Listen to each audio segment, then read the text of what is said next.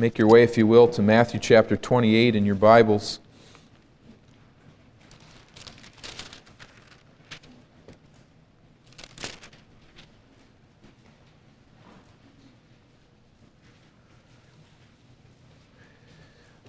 Last week we observed the Lord's Supper together. Jesus directed his followers to routinely observe this memorial meal so that by it we may proclaim the Lord's death until he comes, until he returns. Jesus ordained, as we know, a second ordinance for his church to observe, and that is the rite of baptism in water. Now, we routinely consider the ordinance of the Lord's Supper together in our services. Usually, our pattern is to consider baptism at our baptismal services, which are take place before uh, our morning services on a Sunday morning when we have that opportunity. Not all of you are there or have ever been to a baptismal service. That's when we normally talk about these things. But I like to pause in our schedule from time to time as a church to consider this ordinance, this um, observance of baptism together in this setting as we gather in full assembly. Now, this topic is going to hit us in many different ways. There are some here, you are not yet ready for baptism. You need to carefully consider what God says about this ordinance that you might understand when, in His grace, He leads you to the place where you are ready for baptism. Your danger in this message today will be to hurry what God is not ready for you to do or what you are not ready to do as you honor Him. There are others here, you are ready for baptism. You have been born again and you know it. You need to act. And so I hope in this message to persuade you to obey Jesus Christ. I think the danger for you will be to hear these words today and to continue on in inertia. That is, to not move, to not do anything differently than what you're doing. Now, most of us that are here have already obeyed Jesus and have been baptized after we placed our trust in Him for salvation. My hope for you is that you will gain an appreciation for baptism as I do each time that I think about this truth. But specifically, I hope that you'll be encouraged as you hear the word of truth once again. Secondly, that you will join me in spirit this morning and realize that what we are doing here is a little bit of uh, foundational cleaning. It's not a whole lot of fun sometimes to clean the basement. And I don't mean to in any way put this uh, doctrine down in that sense to say that it's under the earth and not beautiful. It is very beautiful, but we know all about it. We're very familiar with baptism. But what we need to do as a church from time to time is to see ourselves not simply as us here as an assembly, but realize that we relate to a broader world. And in that broader world, the doctrine of baptism is very confused. And so it is important for us as a church to maintain the foundation, not to permit it to calcify into simply a maintenance of the ritual, but rather for us to labor together to defend the faith once for all delivered to the saints. That's the endeavor here that you have as a baptized member of the body of Christ. But I hope, thirdly, then, to encourage you to enthusiastically participate in the ordinance of baptism within the context of our assembly. You say, I've already been baptized, but we do participate when we view others who are being baptized. And that is a very important part of our life together as a church and of our uh, honoring this truth that God has given to us. Whatever your experience, then, I'm speaking to people coming from very different directions, and that makes for a challenge here this morning. Be easier to speak to one of those three groups at a time. But as I speak to all of us, we are seeking to defend the truth that has been delivered to us and to consider this ordinance here as we stop uh, periodically to do so as a church. Let's ask then, first of all, why should anyone be baptized? And again, if you have been baptized and you've thought through this many times, think about how you would put that to someone who has come to you for counsel.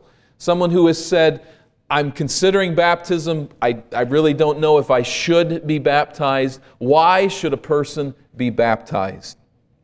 We find in Matthew 28, verses 16 through 20, our first and I think in many respects primary reason. As we've considered it often, let's note again Matthew 28, verse 16. I'll not linger here long, but let's remember again the 11 disciples went to Galilee to the mountain where Jesus had told them to go. When they saw him, they worshiped him, but some doubted.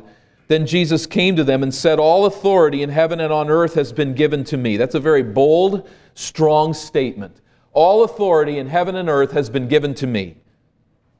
Therefore, go and make disciples of all nations, baptizing them in the name of the Father and of the Son and of the Holy Spirit, and teaching them to obey everything I have commanded you, and surely I'm with you always to the very end of the age.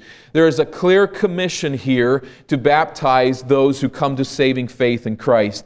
As new believers, we should be baptized simply because Jesus wills it. Notice that the text does not say here in verse 19, make disciples of all nations. It does not say, go and make disciples of all nations by baptizing them in the name.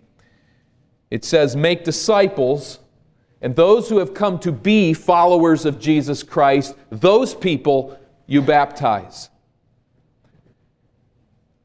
Mark chapter 16, verse 15. Mark puts this just a little differently. Those within the uh, that were participating in the adult class this morning, this will be uh, you, you'll have this all figured out, or we're working on it anyway. A little bit differently, as he puts it here, which raises many questions, but it's very clear what Jesus is saying here in Mark 16, verse 15. He said to them, "Go into all the world and preach the good news to all creation." Same message. Verse 16. Whoever believes and is baptized will be saved, but whoever does not believe will be condemned. We see again that baptism does not precede, that is, come before saving faith. Jesus does not say whoever is baptized and later comes to belief. He says whoever believes and is baptized. Now, notice that there are two responses here in verse 1. There are those who believe and are baptized, and there are, secondly, those who do not believe. The unbelievers are condemned not because they fail to be baptized, they are condemned because they fail to believe. And because they fail to believe, they are, in consequence, also not being baptized. But there are just two categories here of people. So we see very clearly, to make it simple, why should we be baptized? Because Jesus wills it, He commands it. Secondly, the New Testament church practiced it. Acts chapter 2. Jesus has died and risen from the dead. He has ascended to the Father. We come to Acts chapter 2 and we pick up the account of his early followers who are at this point all Jews. Acts chapter 2 and verse 1. Acts 2, verse 1. When the day of Pentecost came, they were all together in one place. Suddenly, a sound like the blowing of a violent wind came from heaven and filled the whole house where they were sitting. They saw what seemed to be like tongues of fire that separated and came to rest on each, uh, each of them all of them were filled with the Holy Spirit and began to speak in other tongues as the Spirit enabled them. Peter explains what has happened to these individuals, that this is, in fact, has been prophesied in the Old Testament to take place to the followers of God, to his people. In fact, now the Spirit has come. They have been baptized in the Spirit as Jesus has poured the Spirit out upon these early believers. Peter preaches this message, and we turn to verse 38, where he turns directly to the imperative of the message, to the command. Here's what he says to his listeners. Verse 38 Peter replied, Repent and be baptized, every one of you, in the name of Jesus Christ, for the forgiveness of your sins, and you will receive the gift of the Holy Spirit. There's so much here that we will not take time to unpack. It is very interesting to note, for instance, the connection here between baptism and the Holy Spirit and his baptism, and that Peter realized this, saw that this would be the case, and he calls them then to repentance. Repentance, in fact, is presented here by Peter as the means by which the Holy Spirit is received. That is, when there is repentance, the Holy Spirit baptism will come. And connected to that repentance, they are to be baptized. Now, that's not confusing at all, is it, when you put it up against Matthew 28 and verse 19? Make disciples of all nations and baptize them. Peter says in this first message of the early church, repent and be baptized. They follow very beautifully together.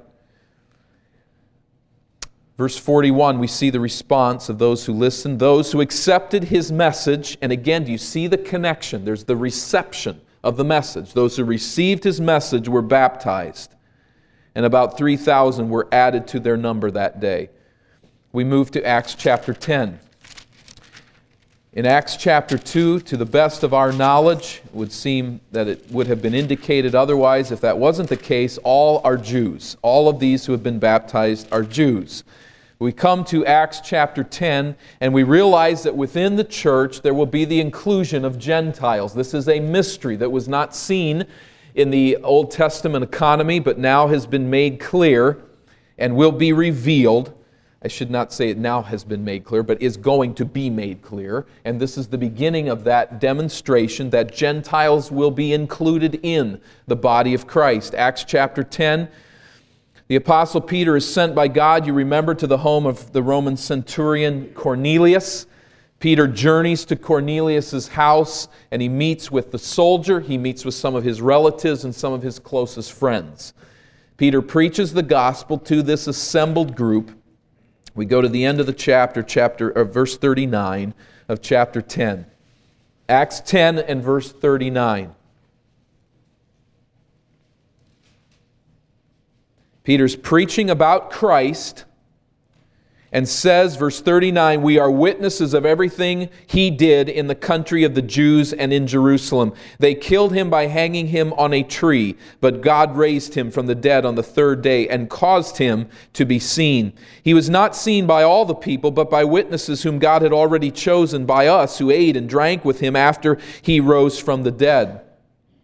He commanded us to preach to the people and to testify that He is the one whom God appointed as judge of the living and, and the dead. All the prophets testify about Him that everyone who believes in Him receives forgiveness of sins through His name.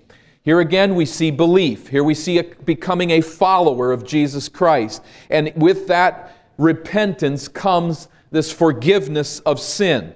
Now, notice verse 44 while while Peter was still speaking these words, the Holy Spirit came on all who heard the message. Later, Peter will make it very clear that this was just as the Spirit had come on these Jews earlier in Acts chapter 2. Same experience, same event, same type of event. In all of the Old Testament scriptures, Peter has said, they have been bent toward, pointing toward Christ. And now, here as he closes out his sermon, these people respond in believing faith and are baptized in the Holy Spirit. And notice the response or the reaction to this earlier response on the part of the Gentiles, verse 45. The circumcised believers who had come with Peter, that is, the Jews who had come with Peter, were astonished that the gift of the Holy Spirit had been poured out even on the Gentiles. For they heard them speaking in tongues and praising God. They were astonished. They did not see this one coming. They could have seen it coming had they read the Old Testament properly but they did not. And this was part of the work that Jesus was doing to teach them how to read the Old Testament. They didn't see this coming. They were blindsided by this at this moment, but they could not argue with the experience. It was right there before them. They heard them, 46, speaking in tongues and praising God. That's what the Jews had done in Acts 2. They had spoken in tongues as a sign that the Spirit had, in fact, baptized them those earlier Jews, and now this is taking place with the Gentiles. So, what is the conclusion? Peter says, the end of verse 46, verse 47, Can anyone keep these people from being baptized with water? They have received the Holy Spirit just as we have. So he ordered that they be baptized in the name of Jesus Christ. Then they asked Peter to stay with him for few, them for a few days. Can anyone keep these people from being baptized with water? Kind of parallel to that wedding statement, isn't it? Is there anybody here who has just cause why this couple should not be married? There's sort of that uncomfortable silence, which is good, but nobody speaks. I can guarantee the, un- the, the discomfort of that silence was ratcheted pretty high right here. Can anybody say, can anyone give just reason why these Gentiles should not be baptized? This is a tough swallow for these Jews to understand what God is doing, but no one speaks. And Peter says, Let them be baptized. They have received the Holy Spirit, let them be baptized. It's a logical conclusion. Peter is saying essentially if God has chosen to baptize them in the Holy Spirit, what should stop us from baptizing them in water? One commentator says it this way Why should the sign be withheld from those who were possessed of the thing signified? Or again, to use a wedding analogy, as a couple exchanges vows in a legal wedding ceremony, what in the world is to stop us from giving them a wedding certificate? They've done the act. They have contracted in wedding covenant with one another. Of course, you give them a wedding certificate. These individuals have repented and believed and been baptized by the Spirit of God. There's unimpeachable evidence. They are speaking languages that they've never studied. A miraculous gift from God to attest to the fact that they have been baptized in the Spirit of God. Who is going to raise any objection to their being baptized in water? Spirit baptism followed by water baptism. Now, notice here, I'd like us to hone in just a little bit. It says here that they are baptized in the name of Jesus. Verse 48 So they ordered them that they should be baptized in the name of Jesus. That is, as one has said, by his authority, professing faith in him, vowing obedience to him. There is a sense then in which baptism points backwards to our Holy Spirit baptism. When we bring someone into the waters of baptism, we always want to see that they understand they have been baptized in the Holy Spirit. They have been saved, is another way of saying that. But baptism also points forward.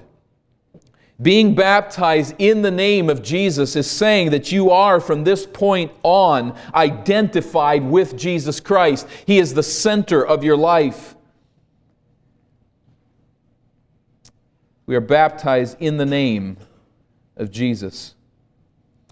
Now let's consider that word baptized. Let's land on that now for a few moments. Honest Lutheran, Reformed, and Catholic theologians all readily admit in their commentaries that the Greek word translated baptize means immerse. You will find no Lutheran, Reformed, or Catholic scholar that's not honest with that truth. Well, if you do, they will not be honest with a lot of other things. But I, have read them all. They're all honest. It means to dunk, it means to immerse in water.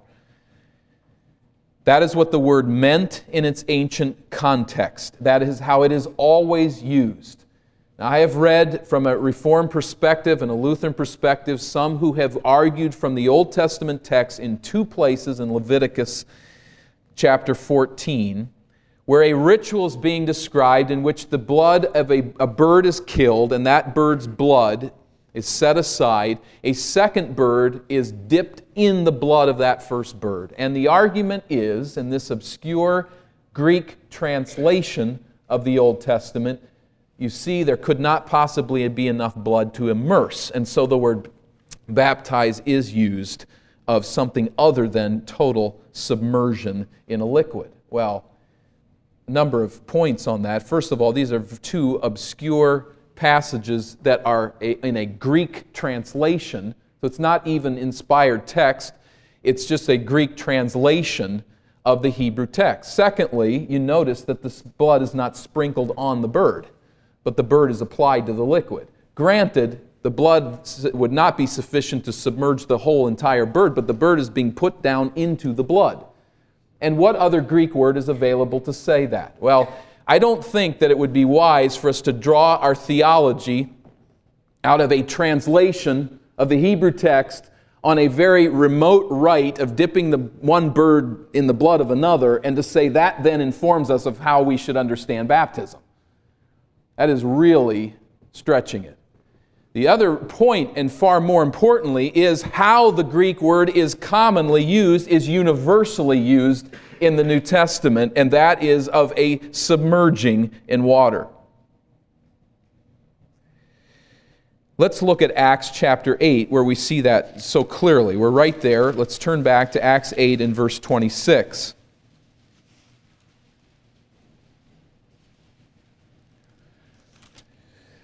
Now an angel of the Lord said to Philip, Acts 8:26, "Go south to the road, the desert road that goes down from Jerusalem to Gaza."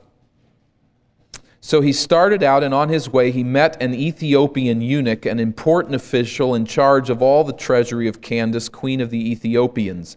This man had gone to Jerusalem to worship, and on his way home was sitting in his chariot reading the book of Isaiah the prophet. And the Spirit told Philip, Go to that chariot and stay near it. He runs along, he's invited up inside. The man is reading from Isaiah 53. By the way, that wasn't lucky. God knows what's going on here. Isaiah 53 puts the two together, and we ju- jump to verse 36. As they traveled along the road, they came to some water, and the eunuch said, Look, here is water. Why shouldn't I be baptized? And he gave orders to stop the chariot. Then both Philip and the eunuch went down into the water, and Philip baptized him. Now, remembering that the word baptized means submerge, we see here language that fits that very beautifully in this example of actual baptism. We're not jumping back here into the Old Testament text and just looking for the word used in the Greek translation, where here in the original text, looking at an actual baptism, this word submerge is used and they go down into the water. And as you see there, then they come up, verse 39, out of the water. They go down into the water and they come up out of the water, I suggest, because there is a submersion taking place here.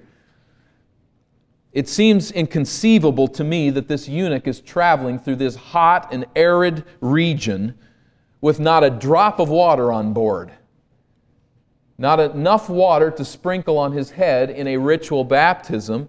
No, he stops at a body of water in order to be to go down into it and to come up out of it.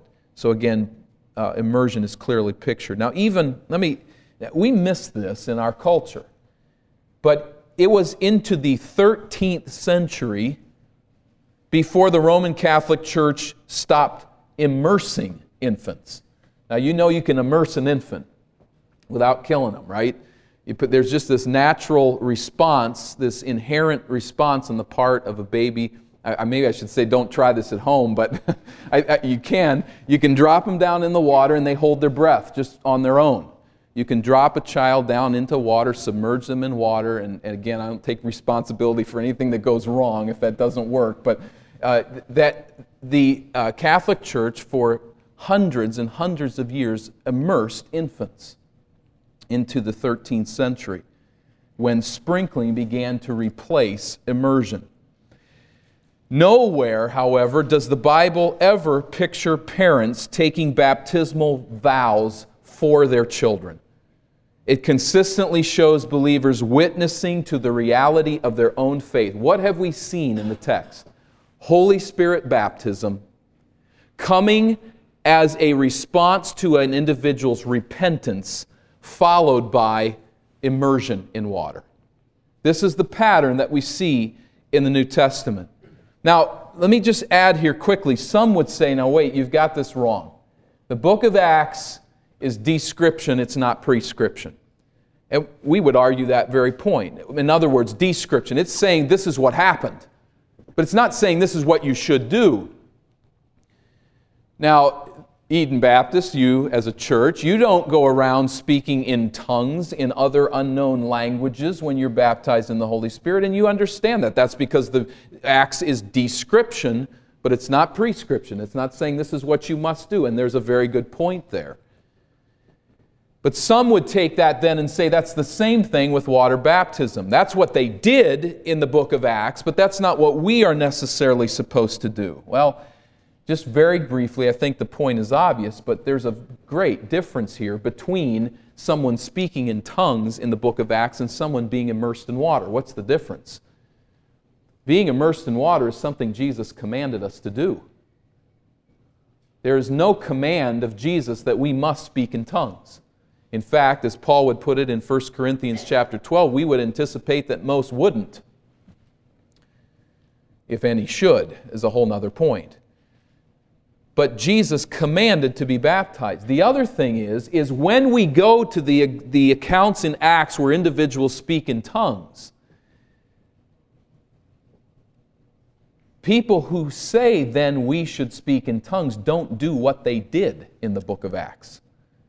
They're doing something very differently than the actual accounts of tongue speaking in the book of Acts. When we go to the book of Acts, we're seeking in the area of baptism to do exactly what they did.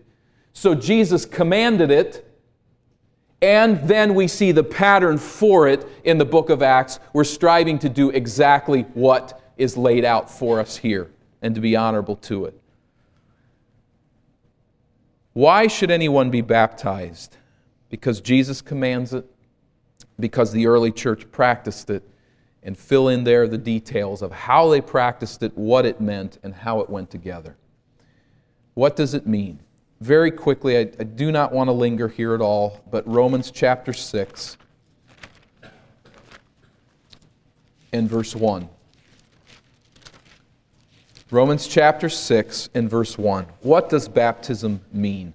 I think much of that has been answered already, but let me just add this word to that discussion. What shall we say then? Shall we go on sinning so that grace may increase? The idea, of course, is that where sin abounds, grace abounds more. So, should we go on sinning? By no means. We died to sin, verse 2. How can we live in it any longer? Or don't you know that all of us who were baptized into Christ Jesus were baptized into his death? We were therefore buried with him through baptism into death, in order that just as Christ was raised from the dead through the glory of the Father, we too may live a new life. Now, many argue that this passage refers only to spirit baptism, has nothing at all to do with water baptism. And I would say spirit baptism is certainly in view here. It is only through spirit baptism that one can be saved, and only after spirit baptism that one should be baptized. But I think it is very clear as we look at the book of Acts and as we study the New Testament documents, I see no reason to separate the rite of baptism, which symbolizes the spiritual reality of salvation demonstrated through the baptism of the Spirit. Going down into the water, then, is a physical testimony showing others that I have spiritually died with Christ to the life of sin. Coming up out of the water is a physical testimony showing others that I have spiritually risen with Christ to live a new life in Him. So we are following the command of Jesus, we are following the pattern of the New Testament church, and we are following the spiritual symbolism of the salvation that Jesus Christ gives when we come into the waters of baptism. Baptism symbolizes a believer's identification with Christ, with his death, and with his resurrection. Secondly, baptism identifies a believer with the church. Remember this back in Acts chapter 2. In Acts chapter 2 and verse 41, they who received his word were baptized and they identified themselves with that early body of believers. And this idea always seems to go together. Those who accepted the message were baptized and were added to their number that day. In baptism, there is an identification with Christ and there is an identification with a body of believers of some sort, in some way, shape, or form. Now, let's consider ourselves in light of the biblical truth that we know very well. I said at the start that some of you are not ready to be baptized. And what I mean by that is that your salvation is not sure. You do not have a confidence that you belong to Jesus Christ. Or you really don't understand baptism yet. It still is not making sense to you as to why we should do this. Or maybe there's even some wrong motivation for being baptized. I cannot discern and read your heart, but you need to be very cautious not to be baptized before it's time. You need to know that you've been baptized by the Spirit, that you are saved, that you know Jesus as your personal Savior. And I think we could add as well that there needs to be a belief on your part and a commitment on your part to walk with Jesus Christ. Sometimes there are children who are baptized who have never had a chance to stand for Jesus. They have been protected in their home and in their church and in their uh, larger family and immediate family from ever having to make a decision to do right in the face of the world. Now, I don't know where that comes and where that day is for every individual. I would not try to prescribe that. But I think there needs to be some evidence that a person is willing to stand for Jesus against the world to some degree. And a child can be very young in that area. But some are not ready. Now, I hasten to move to the second and to say that some of you need to obey Jesus on this matter. You know that you are saved. You know your life belongs to Christ forever, that you will follow him because you belong to Him. You need to do what Jesus is calling you to do. That third category, and certainly the predominant number here, I think, would be all of us who need to appreciate what we have. What we're striving to do here today is just to work together on this one Sunday, and we'll not probably do it. The last time was seven years ago because we do this repeatedly when people are baptized. But it was seven years ago that I spoke on this in this assembly. We don't do this very often, but we need to defend the faith. We need to understand why we believe in believers' immersion. It is a biblical doctrine, and we want to uphold it, to maintain it, and to be aware of it. Secondly, I hope that as we just consider this again today, that it will increase the attention, in fact, even the enthusiasm that we put to the baptisms that take place in our church. When someone comes to a place of baptism, we need to know that this is something that is very profound, that Christ has given us a demonstration of this person's love for Jesus Christ and commitment to follow him, we need to come to that event and participate in it, knowing that this person is identifying with our assembly and welcoming them into that assembly and into that life of following Jesus Christ in this unique way. But let me stop and land hardest on that third point for those of us who know this who have experienced baptism, and that is an appreciation of the freedom that we have. I've told this story before, but I believe it pictures, just brings us into not a dramatic story in some respects. It could be much more dramatic. I could tell you stories of Anabaptists who were thrown from uh, hay wagons down into onto spikes and impaled because they believed in this truth those that were burned at the stake, those that were repeatedly dunked until they drowned as a sadistic joke on their belief in water baptism. We could become very sensational about all this and, in fact, very real about it. People have suffered horribly for this belief. But I'd like us just to think in terms of one of the later experiences. This is 1714. Now, that might seem a long time ago to us as Americans when everything's moving so fast, but 1714 is not all that long ago in the history of humanity. We go to Solingen, Germany, six men. On this morning, go to the banks of the Wupper River. They're members of the Reformed Church at Solingen by virtue of their infant sprinkling. All six of them had been baptized as infants and brought into the church, but here they are at this river this day.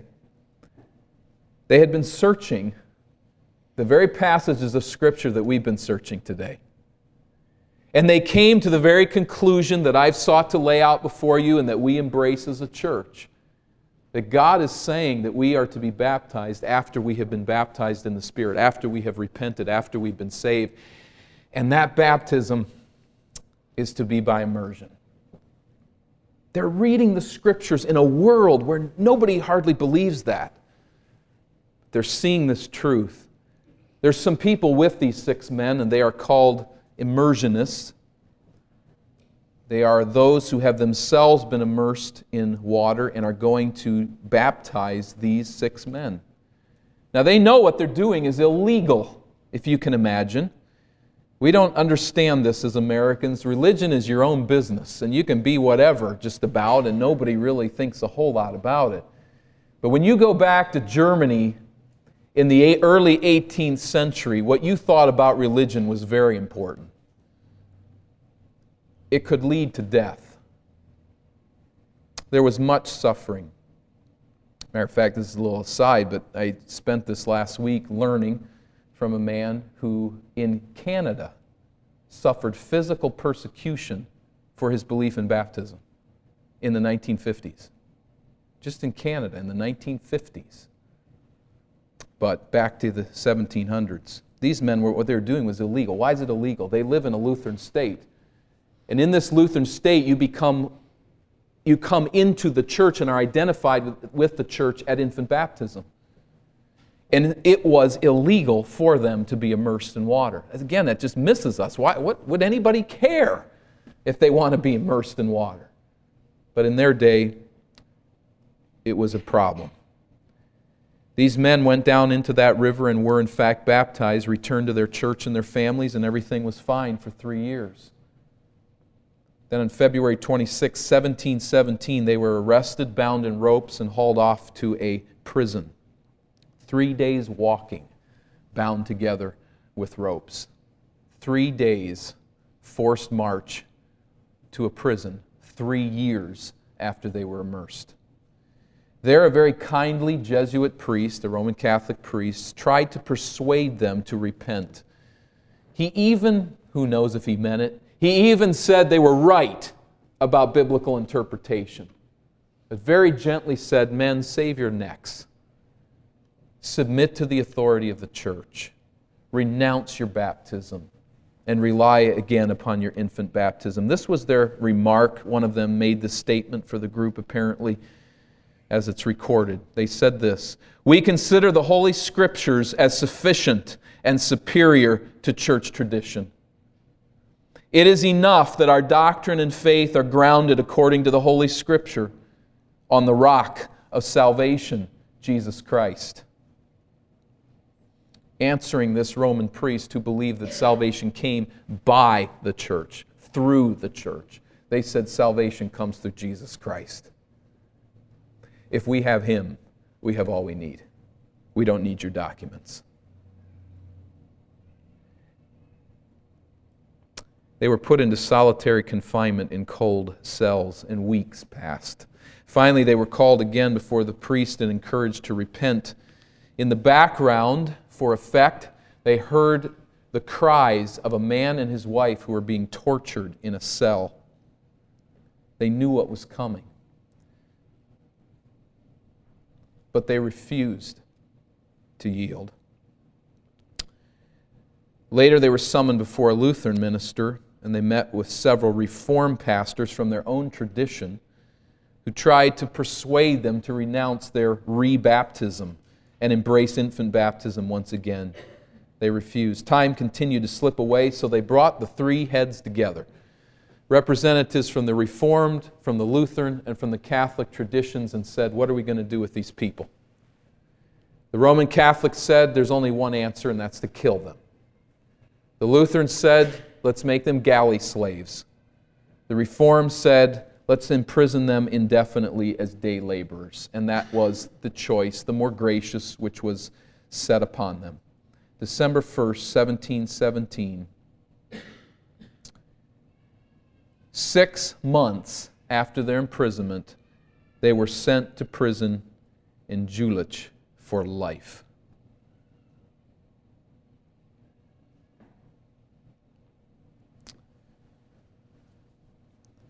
And while they were there, they suffered innumerable injustices as they performed manual labor in unspeakably difficult circumstances for four years.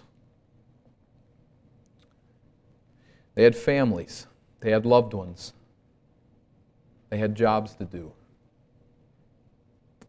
But here they were now, almost five years later, in prison. In God's gracious mercy, this one ended well, at least as far as life is concerned for them and their families. The government of the Netherlands secured their release and they were banished from their homeland of Germany for life, but at least they were given their lives. This account was retold by one of the men that suffered in all of this. And by retelling his story, as I mentioned at the beginning, I just draw one small cup out of an ocean of suffering. Endured by God's people who have held to the doctrine of believers' baptism over the years. Now, I say 1717 because that's a place and time when things were beginning to change. It was not long until there was this little country across the ocean by the name of the United States of America today that granted something called religious freedom. Right up until that day, there were people who suffered physically for being baptized. Many, much more horribly than these.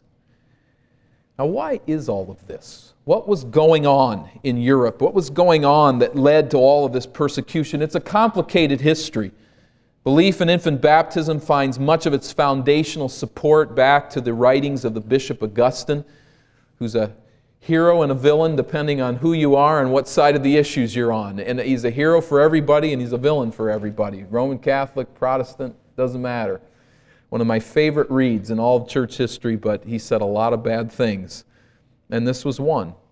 He began to teach about uh, infant baptism and uh, even suggested sprinkling there at that early time. For the next 1,200 years, the Roman Catholic Church held sway over Western culture, and ecclesiastical laws were enforced by civil authorities who expressly forbid rebaptism.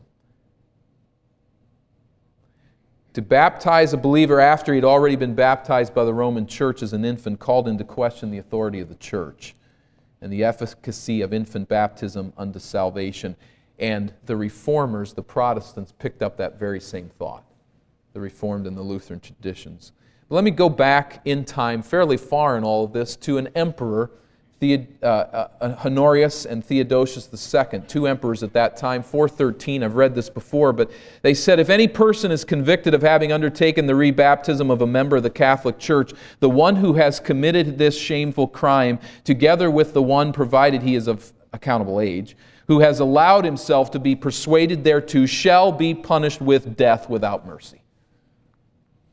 How'd you like to read that in the newspaper tomorrow?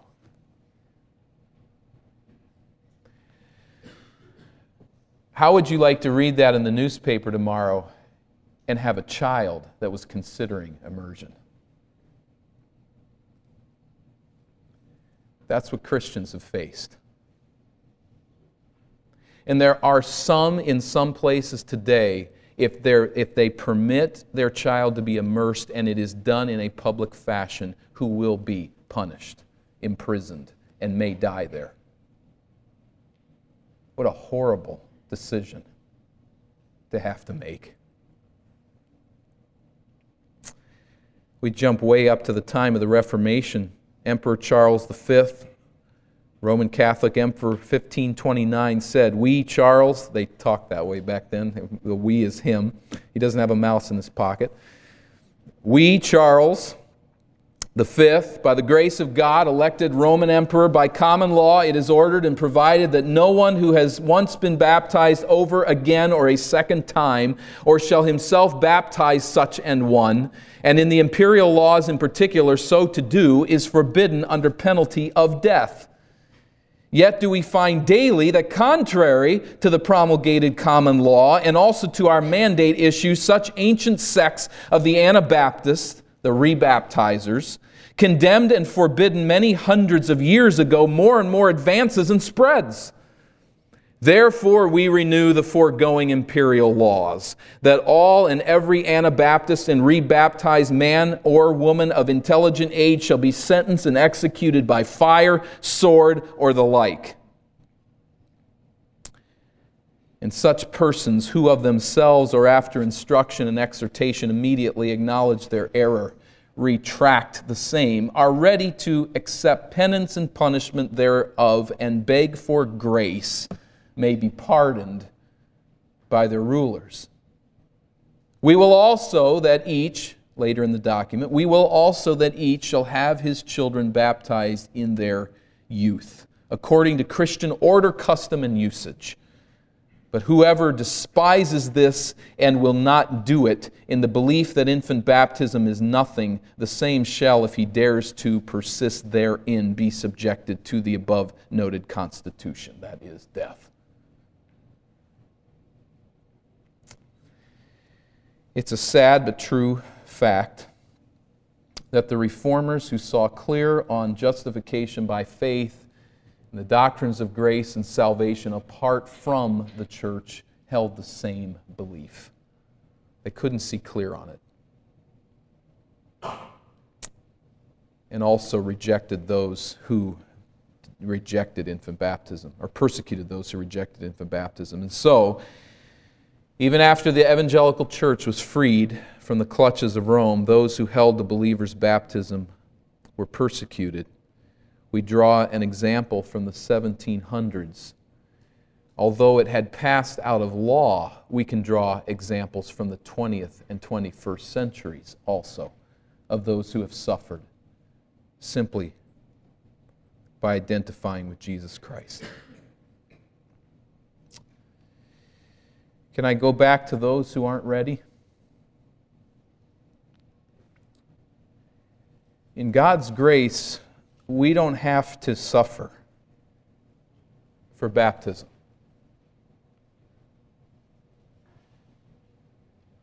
But if you'd have to honestly say, if I was in, under threat of death to be immersed, I wouldn't do it. There's no way. I don't think you're ready.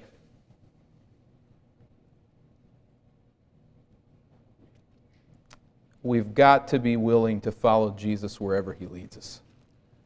Now, I'm not saying that you have to say, I wouldn't be scared. I'm not saying that you have to say, I, I, I'm, I'm doubtful that I'd make it. But I'm just saying that you have to say,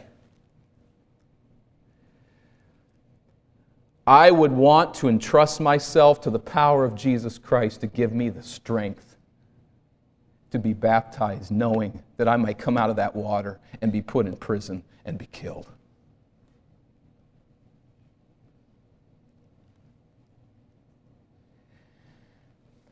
And I don't say that lightly, and I don't say that because that's my opinion. Jesus said, If you want to follow me, then you must take up your cross and follow me.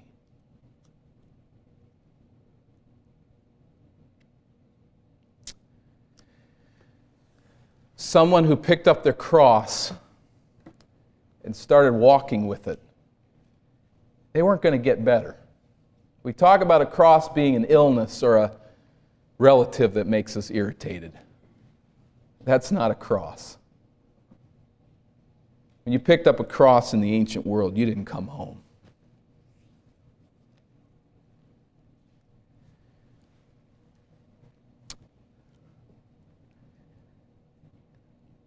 And we need to be so committed to Jesus Christ, not because the strength is within us, but because He said, Come after me, take up your cross, and follow me. There are so many through church history who have done so, and I trust. I repeat this often. I realize, as I do with the Lord's Supper, there are two ordinances. We do them over and over again. You're going to have to repeat some words. But I hope that as we come to baptism and to our subsequent baptisms, that those who submit to baptism are saying, I have died with Jesus Christ. I don't live to self interest any longer. I have risen with Him to new life. And if I need to die for Him, I'll lay down my life. With His power and strength and by His grace helping me, I will lay down my life for Jesus. And I hope that those of us who come to witness those so baptized would gather as a church at those times and realize what a privilege is ours to watch a baptism in freedom and safety.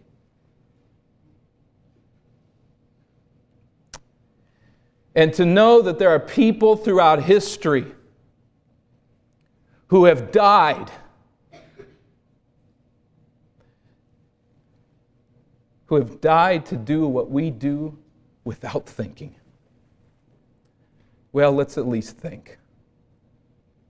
And let's thank God for the privileges He's given us.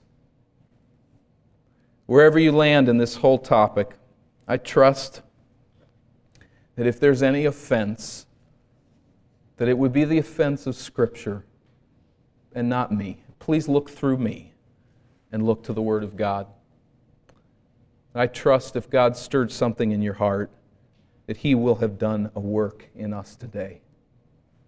As we talk about something that we know very, we're very familiar with it, but that He would do a work in our heart to allow us to be committed to what He desires for each of us to do, whether that's to die or whether that's to live.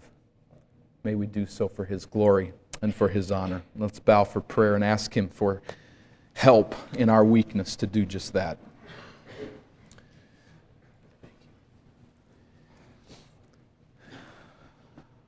Our Father God, Father, Son, and Holy Spirit,